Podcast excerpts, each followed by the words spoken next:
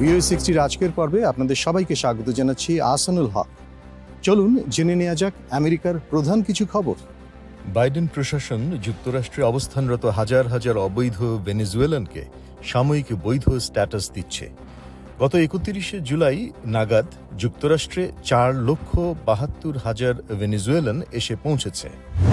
Biden প্রশাসন ঘোষণা করেছে, বাড়িতে বসেই নতুন কোভিড টেস্ট করার জন্য ষাট কোটি ডলার দেয়া হবে। কোভিড আক্রান্তদের সংখ্যা বাড়ার পর এই পদক্ষেপ নেওয়া হলো। রাইটার্স গিল্ড অব আমেরিকা এবং হলিউড স্টুডিওগুলোর আলোচকরা প্রায় পাঁচ মাস ধরে চলা ধর্মঘটের নিরসন করার লক্ষ্যে আজ বৃহস্পতিবার আবার বৈঠক করার কথা রয়েছে। আজ এ পর্যন্তই। Asanul Haque, voice of America Washington.